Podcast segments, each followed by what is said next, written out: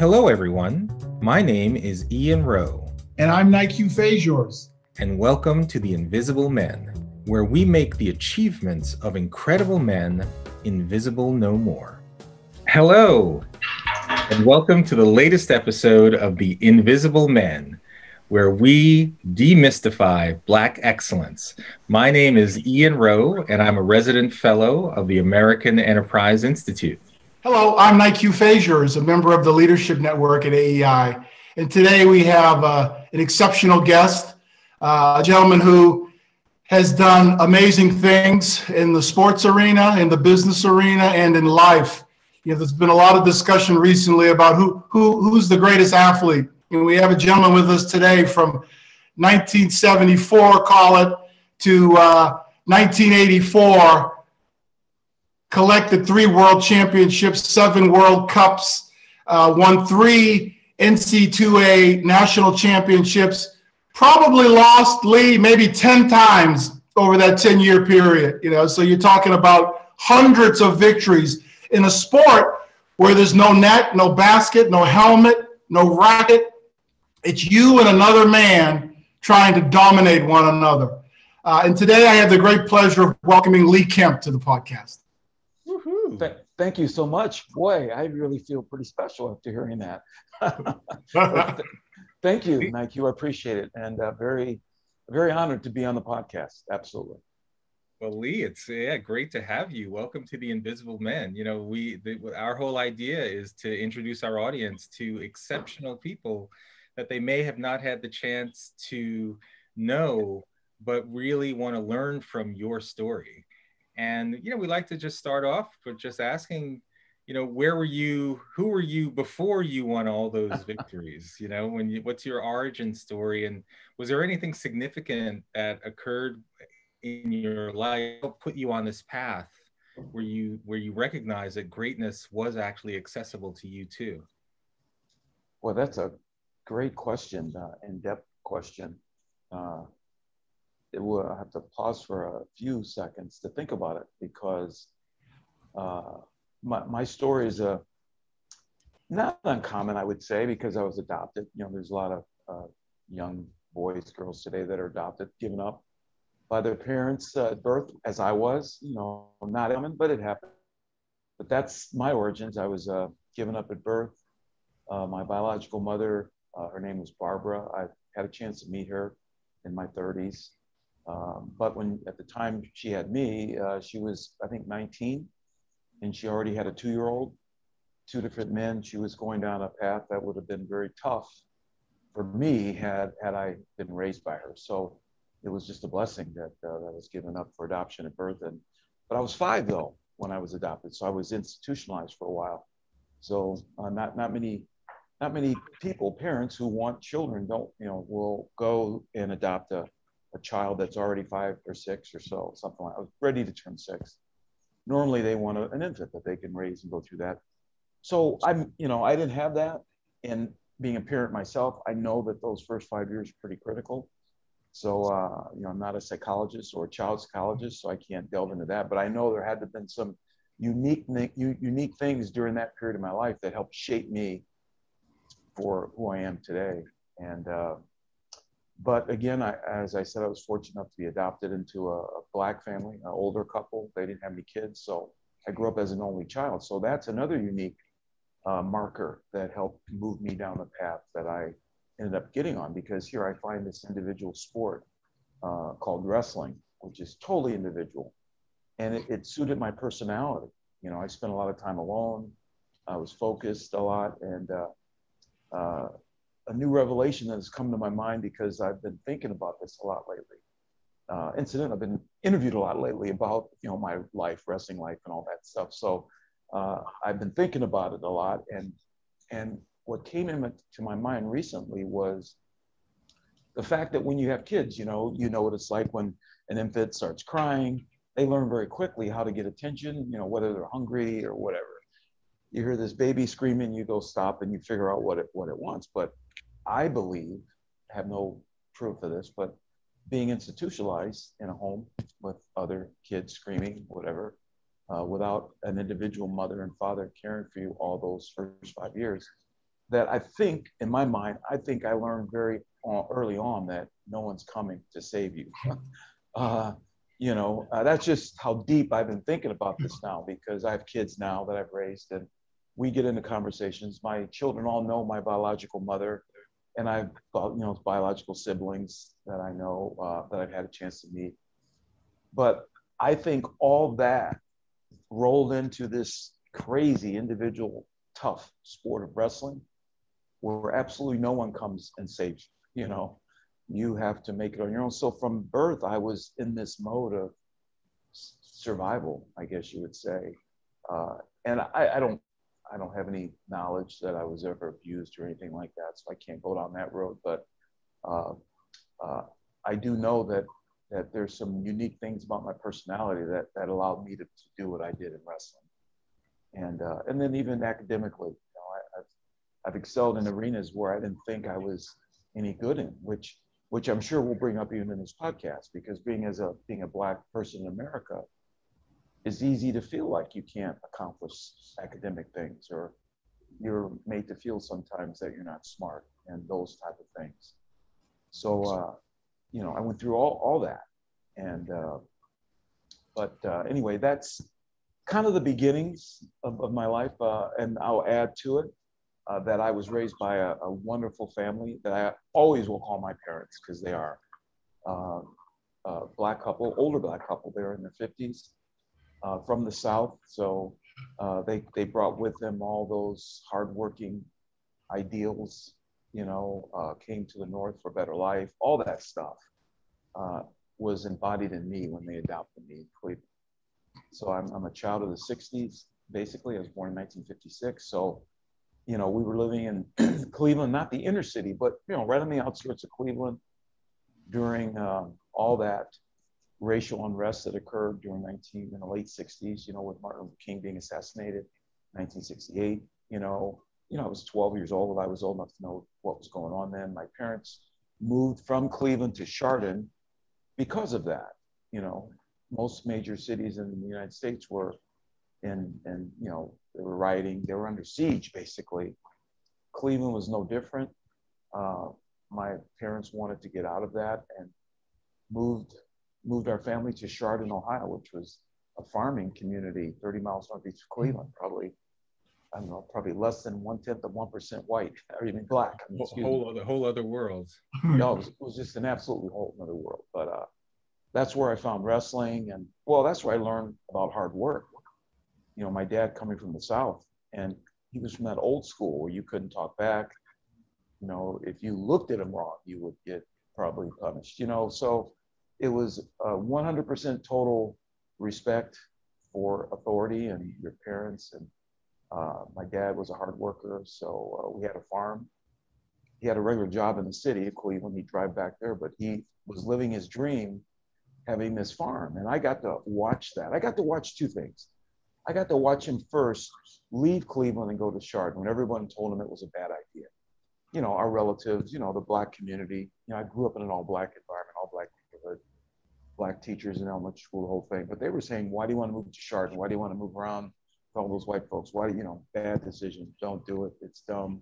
Everything you could possibly. And I would hear this, but my father looked way past that, and my mom. They wanted a farm. At what age so, was it? What age? Um, I was um, that's uh, it was uh, 1968. Oh, so you were already 12. Okay. Yeah, yeah, I was 12. yeah, we moved. We moved right after the riots and stuff. I think it was just a time that my parents just said, "This is, we've had enough." It was dangerous. It was really dangerous, and uh, I think I think my dad just wanted a farm. You know, and the last time you know, I checked. I guess there are no farms in inner city Cleveland. So, so, so and he, still aren't. There still aren't. So I don't think it was just a white thing. I'm sure it wasn't that. I, he just wanted a, a better life, you know, and uh, and it, and it really translated into that. And I saw him just transform this this 25 acres of land into this beautiful farm. We had animals, we had cows, pigs, and chickens, and all that while he had a regular factory job that he went to.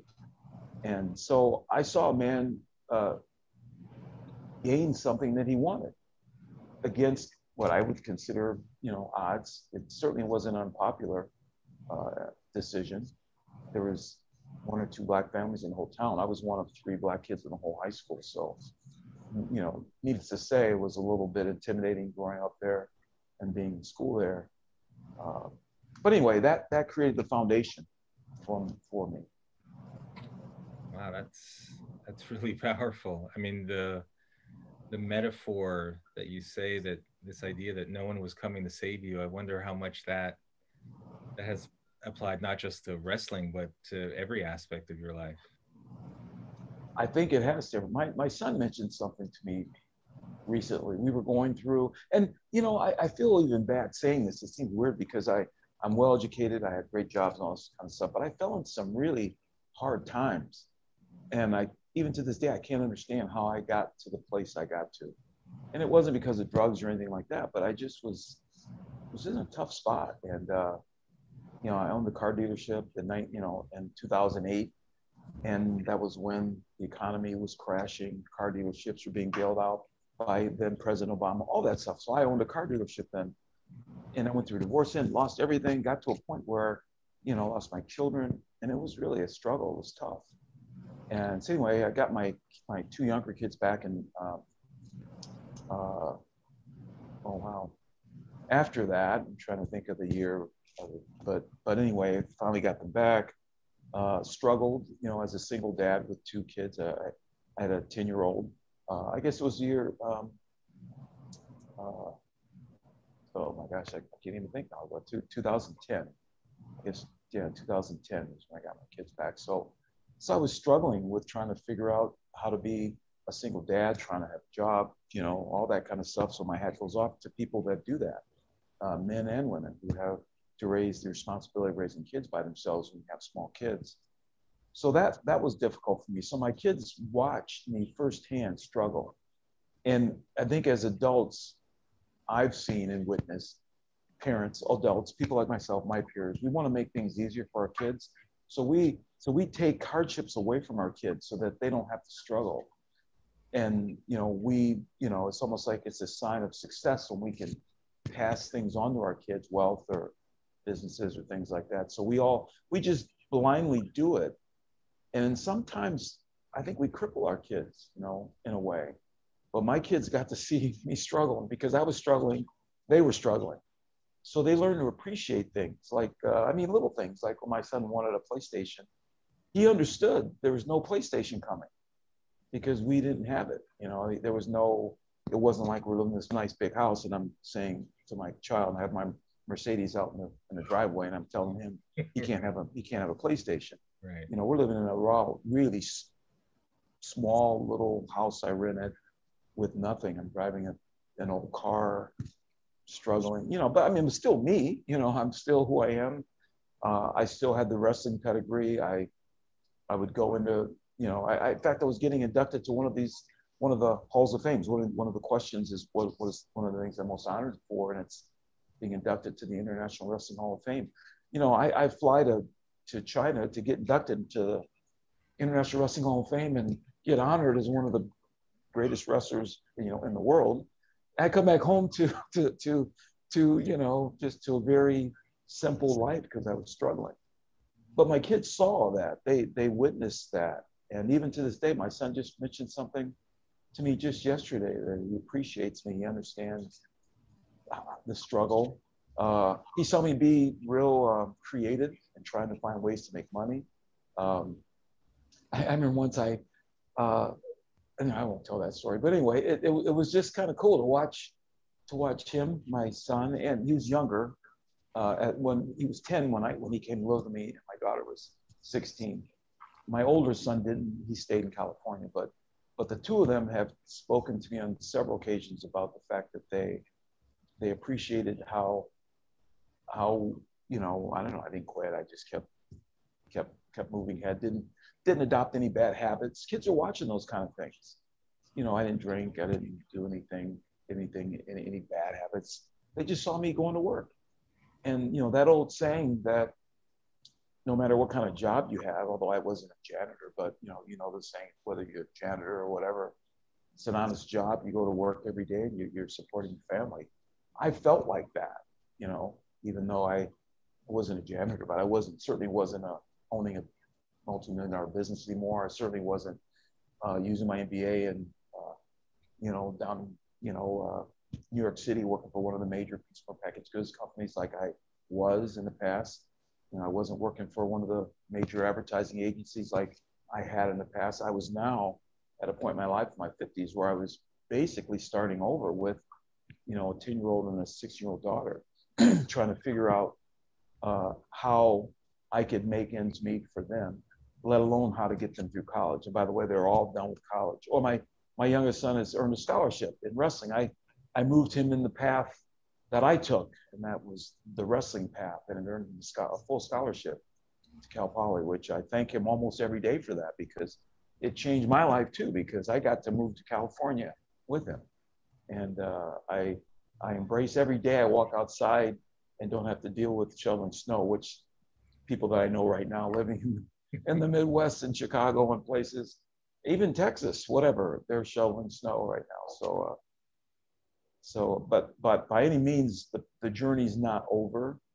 It's one thing that I have learned through 64 years of living is, uh, and I learned, I heard T.D. Jakes say this in an, in an interview he did with uh, the former prime minister of uh, Liber- Liberia, a woman named Ellen Sirleaf. Uh, she's probably, she's still living. She's probably 70 now, but she was the first uh, woman, first of all, and she was a black woman at that, head of state of uh, an African nation, Liberia, an amazing woman. And Pastor T.D. Jakes uh, did a podcast with her. It was an amazing uh, podcast to hear uh, those two discussing a very a variety of issues. But one thing T.D. Jakes said in that interview, it, from her life, listening to her speak, of the accomplishments of becoming the first uh, female black woman and then female prime minister of an African nation. Uh, after they went back and forth about that, he asked her about how it felt, and uh, you know, you know, after striving so long to achieve this this amazing feat. Of course, she mentioned Mandela as being, of course, the the ultimate champion of uh, Black Africans, how he kind of paved the way. But uh, after hearing her talk about him, uh, and after hearing uh, her talk about her struggles, uh. Jake said, "You know, the thing I'm I'm under, I'm hearing from this is uh, the reward that you get for winning a battle, and clearly." She, as many people, they fight battles, they have success. She had this ultimate success of becoming the prime minister of, uh, the head of state of, of Liberia. And then after she went on to talk about her other struggles, he said, you know what? The reward for winning one battle is another battle. And after hearing that, it just was like a revelation that went off in my mind. And I said, he's exactly right. That's that's what the reward is for any any amount of struggle that you go through, when you finally come out the other end, you know what your reward is for that? another one. You're going to get another one.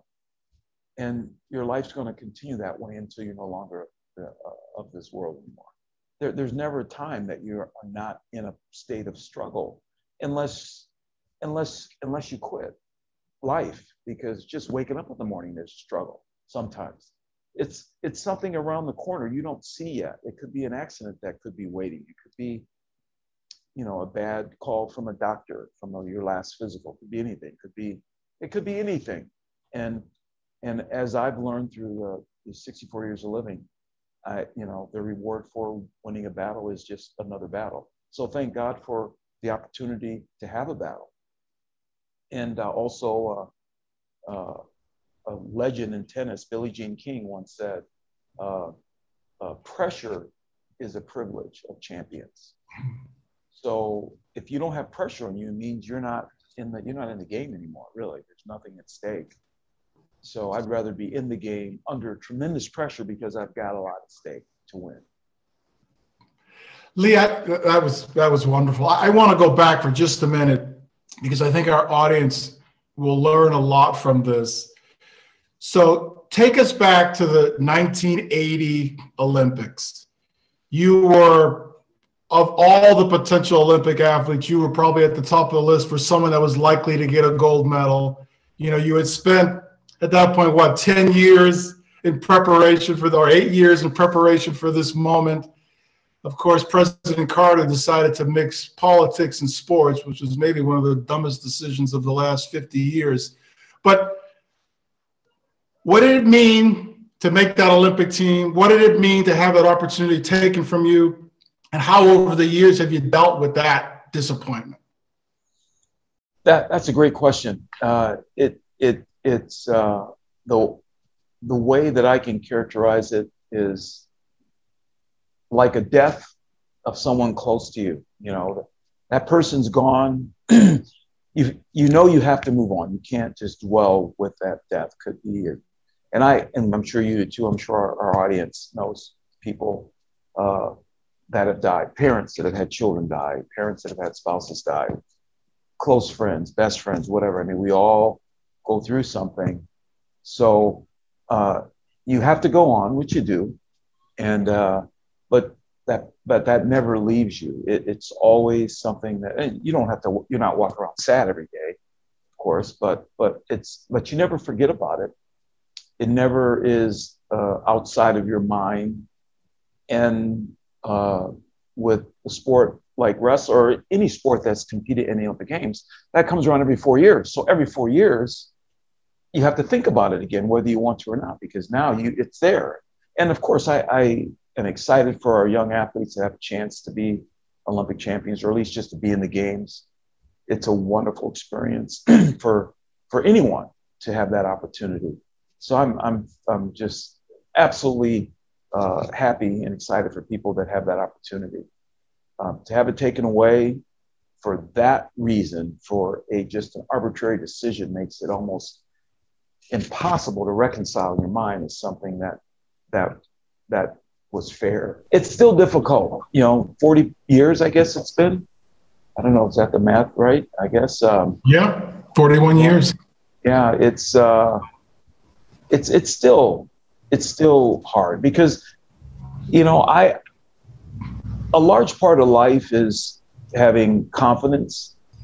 And when you achieve something, by and large, it comes from having a, realiza- a realization of self, self realization, a realization of your abilities, your talent. You know, you actually believe you can do this. Uh, sure, it's going to be hard, but it, you you know that it's possible. It, it's something that you can kind of get this thing done uh, I, I was so confident that I could be an Olympic champion. I, I, there was just no doubt in my mind that that I was gonna that I was not gonna win an Olympic gold medal. Whether it was going to change my life or not, who knows? Now in 2021, yes, it could change your life, even in a sport like wrestling. Our, our athletes, even in wrestling, if you win an Olympic gold medal, you get a quarter of a million dollars. That's not life changing completely. It's not like millions, but it's something. In my era, there was zero, and even before my era, there was nothing. You had to, you were spending money just to be able to be in your sport to compete. So, uh, so in 1980, it wasn't really going to change my life from a financial point of view, but it was who I who I thought I was at the time, and uh, it it has created a a whole. I know. I'll tell you this quick story, uh, not a really story, but just something really quick. I was at a wrestling function, and uh, so, uh, a lot of our wrestling um, Olympic champions and world champions were there, and uh, invariably there's photos that want to be taken. And so one of one of our Olympic champions uh, just just kind of mentioned to the photographer, "Hey, let's let's get a picture of us Olympic champions." and uh, and and I, I, I, you know, I I heard it, but I was kind of standing in this group, and they all started to move for the picture, and a few people said, "Come on, Lee, come on up," and I, and I go, "Okay," and then somebody said again, "Well, it's just the Olympic champions for this one," you know, and uh, and I thought, wow, that's you know they're not talking about. So I just kind of stepped back, and I watched the photograph, and then I think when I stepped back, a few caring individuals realized what was going on and said, No, Lee, come on back. You. I said, No, no, that's okay. That's okay. I'm, I'm, I'm good.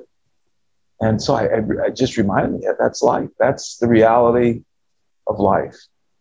I'm, I'm not an Olympic champion. I could say that I probably would have been. Uh, you know, people that know wrestling could say that, but it didn't. Wow, that's a it's such a powerful story. And for, for our audience, I will tell them that Lee eventually became uh, a coach on the uh, Olympic wrestling team. What, what year was that, Lee? Uh, 2008. 2008. Oh, okay, very, very good. Well, you know, so we have a segment, Lee, that we call the, the speed round, where we, we throw out uh, individuals or philosophies and ask you to pick one and tell us why you you prefer that. So we'll we always start with this one, which is Malcolm or Martin. I pick uh, Malcolm, and the reason why. Do I have to give a reason why, or just the answer? No, please. The reason why is critical. Well, well, Malcolm understood at that point in time the depths of evil that that, and I'm not talking about all white people because you know we all have friends that are white, basically. When I use the term white people, I'm just using collectively as the people in power that were making the decisions to oppress our people. Um, there were a lot of white people who fought on the side of black people. So, so when I say white people, it's the, the ones that were trying to oppress us. But Malcolm understood the depth of the evil that that of of the oppressor at that time, and and he knew that it it would take violence if necessary to uh, to break ourselves free from the bondages of our oppressor. And that's the only way you get free from someone oppressing you is through through violence, basically, you know, through violence and struggle. He also believed in education as well. And I think Martin believed in, in, in education and nonviolence, but I think he, toward the end of his life, I think he realized that not that he was going to espouse violence, but I think he realized that that he was I don't know. I, I just feels like from his writings, it seems like he was understanding that the the nature of evil that he was up against, we were still a long ways away from peacefully gaining it. And, and I think a combination of, the, of the two, uh, I mean, we're still in it, you know, it's been 400 years and we're still going through, you know, some of the same things uh, that we were going through in the 50s and 60s and 40s and 20s and, and even further than that. So uh, strength is never demonstrated through the appearance of weakness. I think some people uh, took Martin Luther King as weak because he wasn't aggressive. He was aggressive in his peaceful agenda, but no one was afraid of him. They were afraid of what he was accomplishing in his uh, you know, gaining support of masses amount of black people to move in one direction, and that's very positive. But they weren't afraid for, uh, you know, I, I think there's got to be a certain amount of fear, maybe sometimes, to make someone release their grip on on you. Because if you're just relying on their good, their the goodness of their own heart to give you something, uh, as you can see, 400 years and still waiting. I mean, the things that we've gotten have come through through force, and not not necessarily violence against white people, but just forceful movement to where maybe there's enough of an of an intimidation that people just white people just won't mess with you, and you and you go ahead with what you're going to accomplish. Well, let, let me give you two more that, that follows down that path: Muhammad Ali or Jack Johnson. Oh, Jack Johnson for sure. Uh, when you look at that man's life, I what the years he lived, I, I kind of looked it up. Even I was trying to, I was trying to say, good gosh, he, uh, golly, I was, um, he was winning his, what, uh, golly, what what years did he? Well, world championship, he won it uh, in 1908 in Australia versus Tommy Burns. Yes, that's the date I was looking for. In 1908 I mean, when you when you frame that with the 1955 lynching of Emmett Till for just looking at a white woman, here he he had married white women. He was traveling to Europe, all over Europe. He was beating up white people, white men in the ring. I think there was a combination of fear and and ultimately respect for him because obviously he could have been killed at, any moment and and people would have done nothing to the to the perpetrators because people are being killed now in 2020 and nothing's being done to the perpetrators. So back then, the fact that he did what he did, he lived exactly the way he wanted to live, traveled exactly where he wanted to travel, dated whoever he wanted to date, and and dared anybody to, to tell him he, that they could that, that he could uh, and he held the he held the, the world title for I don't know, 10 years, maybe?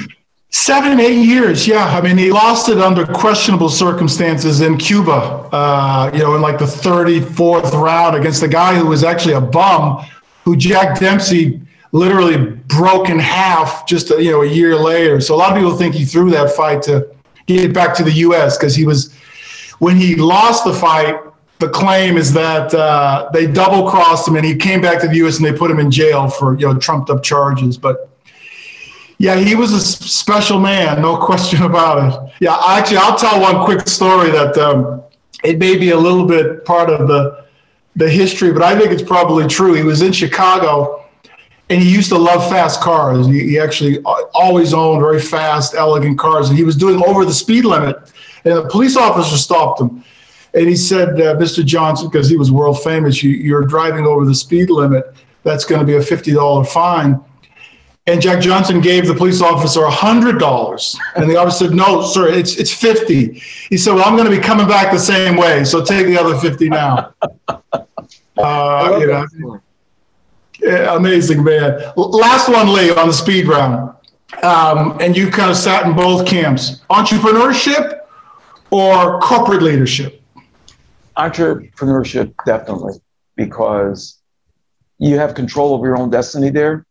Uh, uh, corporate corporate success is great, but corporate success is always controlled by, you know, a white board of people, basically. You know, you may have a great position, you could even be president, but but your position could be taken away, could be reversed, and um, there seems to never be a lot of control in that situation.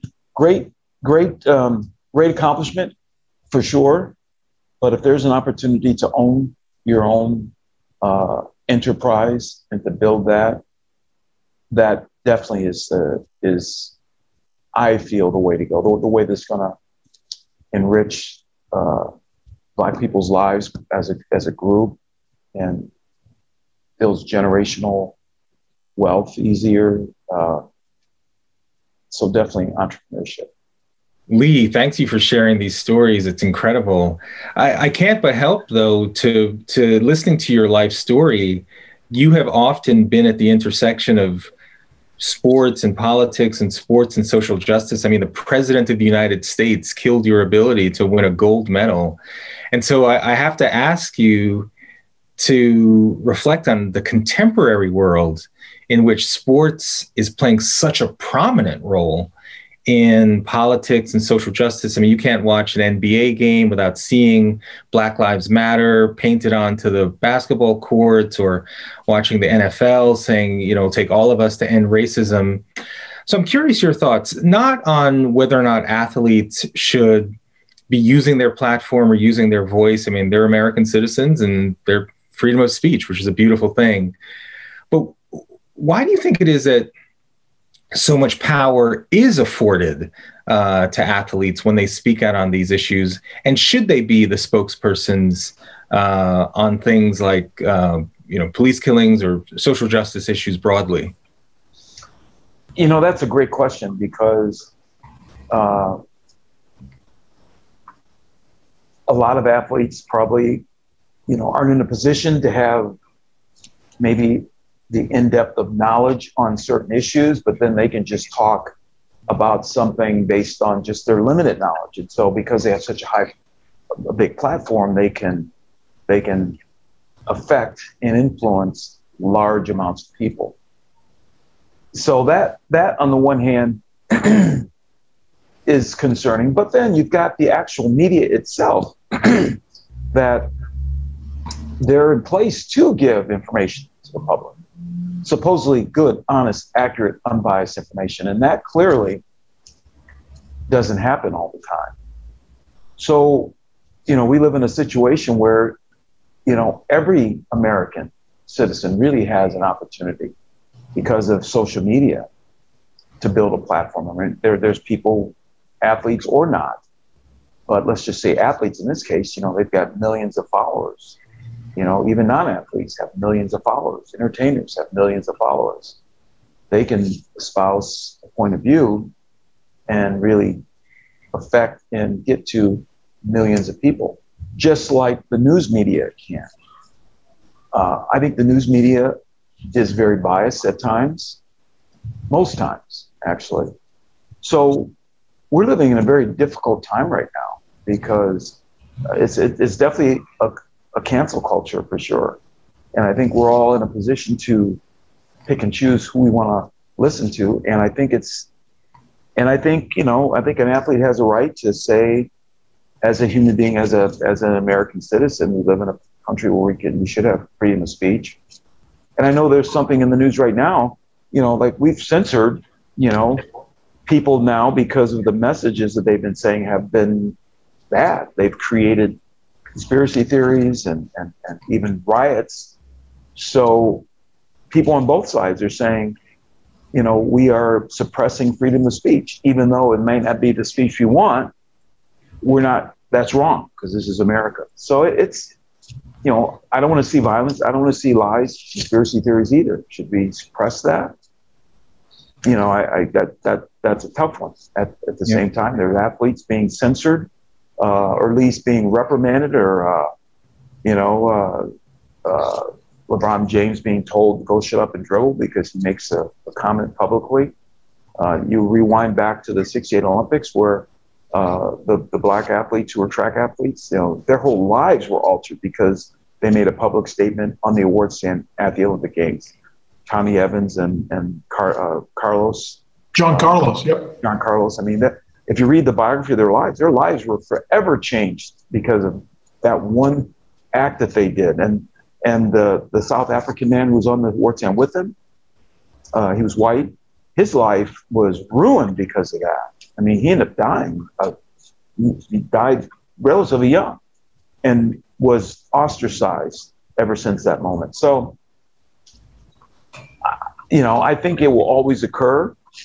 Whether I think it should happen or not, I well, that's a tough one because uh, I, I, my first answer would be yes because you've got all this, you know, misinformation coming from the actual media itself. Yeah. You know, so I mean, yeah. I mean, one of the things I find interesting about sports athletes is that, as you say, they may not be as knowledgeable or as educated, but they're often from the communities in which they are expressing, um, you know, the challenges that are being faced. So there, there is a level of authenticity often that that I think even with their the platforms and power that they have, you know, they're they're not their their lives for which they came from are often very close to the issues that they're talking about. So I think it's a it's an interesting issue. Um, well, Lee, you know, uh, in in wrapping up, you know, one of our traditions when Nique and I started this uh, Invisible Men video many years ago, we wanted um, young kids across the country to understand that there are lots of examples of Black excellence that they may not be seeing, and we actually, in fact, created a uh, an imaginary young man, Darryl, a 16 year old who lives black kid who lives in forgotten USA who you know there are a lot of Darryls in the world of all races who may be confused right now about what chances they have in their life given all these barriers given all these challenges. And I'm curious as someone who you know your life story is extraordinary you know what would you tell a Darryl what would you say to him in terms of how he has to make his way knowing that there may not be anyone coming to his rescue either? That, that's a great question. I think um, because I'm 64 years old and I was raised by parents who were from the South, who, you know, I remember my father, if he was alive today, he'd be close to 100 years old, I guess, or maybe in his 90s, I guess. But I remember him telling stories of his of his great great grandfather was a slave. I mean, just think about that for a second. That's kind of like that's like that's like mind boggling to think about that. So uh, so people of my generation, especially my, my parents' generation, let's just say. So I'm 64. So people of that generation, my dad was born in like 1911 or so, somewhere in there, 1911, 1912. Someone of that generation, they were willing to sacrifice a lot for their children, meaning work any kind of a job they could, didn't matter if they liked the job or not. And they instilled on their children, you know, me, an education. I mean, I had to go to college. There would have been no way that I could not have gone to college. I was always talked about my parents would have worked three jobs each to put me through college. So there was huge amounts of sacrifice there. They went without a lot of things, did not buy new cars, the whole bit, all that because they wanted their son to go to college. And I was fortunate enough to earn a scholarship, so that was that that eased all that. But without the scholarship, I still would have gone to college what I see this Darryl, uh, this this young boy named Darryl, a young person today. My, my son's one of one of the Darryls. He's 20, 20 years old. Young people today are not of the mindset to, to sacrifice as much as maybe my parents' generation did. I grew up in, a, in an era and a generation. My parents just taught us how to talk to police, taught us how to stay out of trouble. They knew it was wrong. They knew, but it was it was how we had to live our lives. And they they were they were making sacrifices. They were teaching us how to make those same sacrifices so that we could move the generations of the Kemp family ahead. That long range thinking I don't see as much anymore. You know, the average young person like my son's age, they don't have any they don't they don't they, they didn't live through the civil rights movement and all. They don't know what that's like. They can read about it maybe. Um, it's not even taught in schools that much.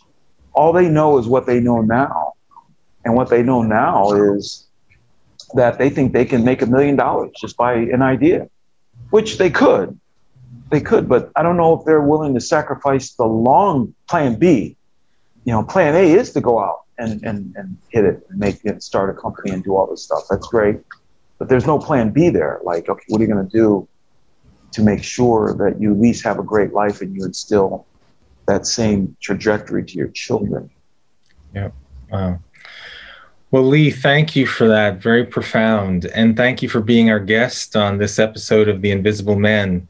Uh, you're just a, such a exemplar example of uh, Black excellence throughout your life. I wish that 1980 experience had come through, um, but you're still a gold uh, medal winning um, father, uh, individual, and leader. So thank you very much.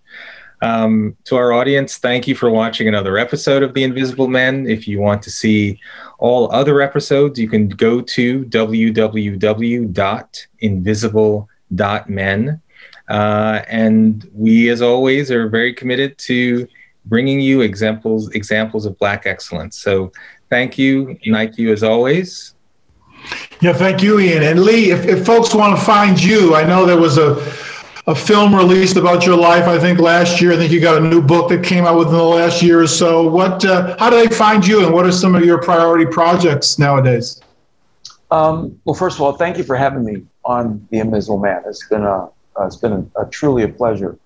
And uh, in terms of uh, some initiatives that I'm doing now, uh, the documentary. Uh, you'll learn more about Lee Kemp than he actually knows about himself. Sometimes I, I see things in there that I'm like, oh my gosh, I can't believe it that's in there. But anyway, um, it's called Wrestled Away, the Lee Kemp story. Uh, I also have a book called Winning Gold. It's a book of inspirational messages. A short book, you can open it up to any page and hopefully be inspired. And I have some initiatives in wrestling. Uh, I have a 16 video series called Your Greatest Season. And all of these things uh, you can find uh, on my website at leekemp.com. Wonderful, wonderful. Thank you for your time, Lee. A real pleasure. Lee, oh, you're welcome. Thank you for having thank me. Thank you. Okay. Thank you for watching another episode of The Invisible Men. You can find other episodes at the AEI podcast channel on YouTube or the website invisible.men or wherever you listen to your favorite podcasts.